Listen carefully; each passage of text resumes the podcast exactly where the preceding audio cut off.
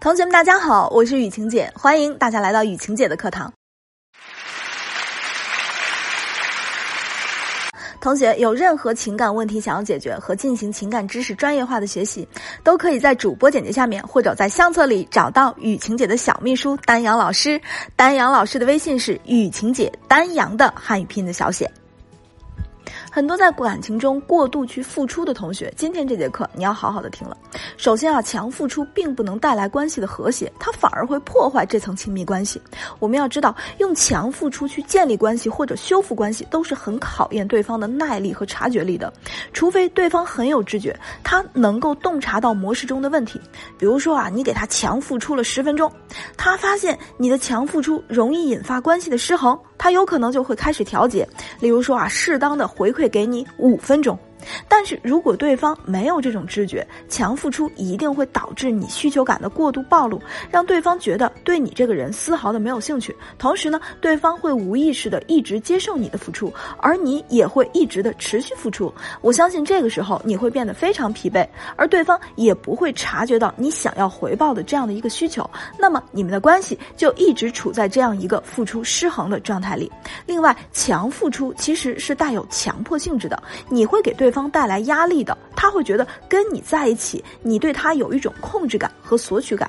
比如说啊，给大家举几个非常常见的例子。例如你告诉他说，哎，天冷了，我给你买了羽绒服了，你现在赶紧穿上看看。例如你又会说，哎呀，路上开车要小心啊，我帮你把口罩、水杯啊都放在车里了，你路上啊要如何。你会发现，男人这个时候不仅没有感谢你，反而还会一溜烟的跑开了，因为你给的这些都是你强付出给他带来的压力，你们之间仿佛就像妈妈对儿子一样。同时，强付出啊还伴有一个后遗症的产生，那就是女人还会一直抱怨自己为什么没有得到任何的回馈，总要想计算清楚，甚至翻旧账，来翻翻自己这些年的付出，来翻翻男人这些年的白眼狼。那男人很有可能会表现出一种强烈的愤怒和攻击性，这个愤怒和攻击性并不是对你，兴许他是对你的付出，那这个时候你们的关系就会再一次被破坏了。说到这儿啊，可能很多同学啊都一直想不清楚，那就是我怎么就是一个劳碌命啊，我对他这么好，他怎么压根儿不领情啊。从心理学角度来说，拼命付出的背后是因为害怕失去。比如有的同学啊，他本身自己就是比较自卑的，在两性关系中总是拼尽全力的去付出，还有的拼命生完孩子又拼命去工作，事事呢以丈夫为先，家务活呢也都拼命的自己大包大揽。他认为这样做就是为了两个人的感情，他总是无条件的这样的付出，围着男人转，围着家里转。当这一切成为了两个人的习惯和相处模式的时候，女人就会开始慢慢的觉得自己付出的越多，自己的老公越不领情，还会与别的女人暧昧。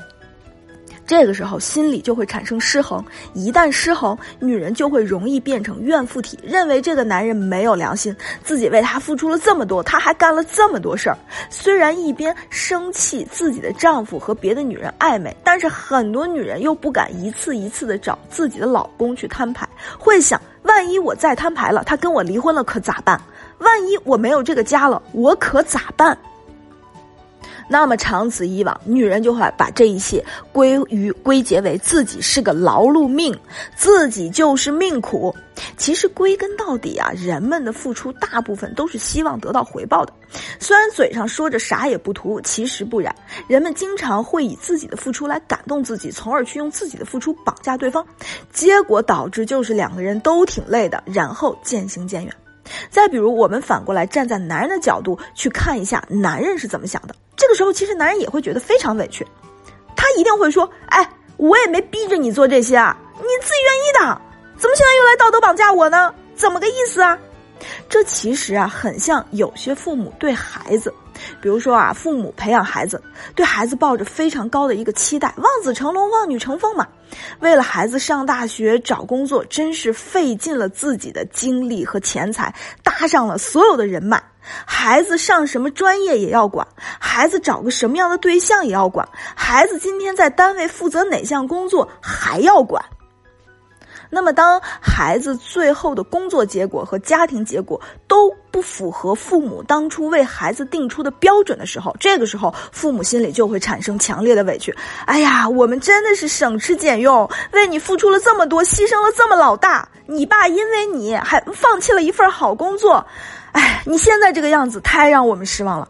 要知道，一旦内心产生付出感，其实是一件非常可怕的事儿。他会在心里不断地暗示自己，我付出了那么多，我就应该得到同等的回报，他就应该感激我，他就应该满足我的想法和诉求。所以付出感越强的人，攻击性也就会越强，这也就导致了付出再多也得不到别人感激的原因。长此以往，自己还产生了很多的攻击性，去数落男人的白眼狼行为，然后还美其名曰给自己贴上这样的一个标签，哎呀，我这个人啊，就是刀子嘴豆腐心，一边说一边还继续付出。那么如此的恶性循环只会耗尽我们所有的感情。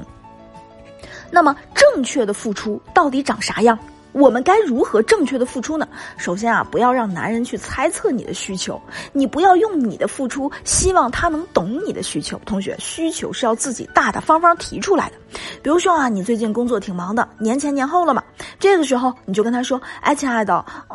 节前了，我们真是也是老加班，哎，家务你帮我多担当一点，这周你看你能帮我做几次晚饭？过了这段时间好好犒劳你。同学，你这样主动的提出，主动的索取，反而可以增加你们两个人的甜蜜度，从而增加男人对这个家庭的参与度和维系度。第二个啊，就是相互共情。爱情里有很多事情不能用付出多少金钱来衡量，衡量标准往往是感情多少。当对方为你付出的时候，一定要学会及时的共情，可以一个拥抱，可以一个吻，哪怕是一句话说辛苦了。其实啊，同学，共情是要讲究方式方法的。例如说啊，哪怕就算是男人给你推荐了一个新闻看，这个时候你都可以大大方方的共情他，说哎，这种新闻有意思，哎，早知道你能推荐出这个，谁还看甄嬛传呀？同学，你想想男人心里怎么想，是不是以后巴不得的为你付出呢？同学，我们要知道，感情本就是一门学问。如果你在感情中经常吃力不讨好，或者自己努力很多也没有什么回报，你需要正确的学习一下正确的情感逻辑和模式是什么样子。你可以在主播简介下面，或者在相册里找到雨晴姐的小秘书丹阳老师，丹阳老师的微信是雨晴姐丹阳的汉语拼音的小写，我们来一对一的诊断一下。同学们，下节课见不散。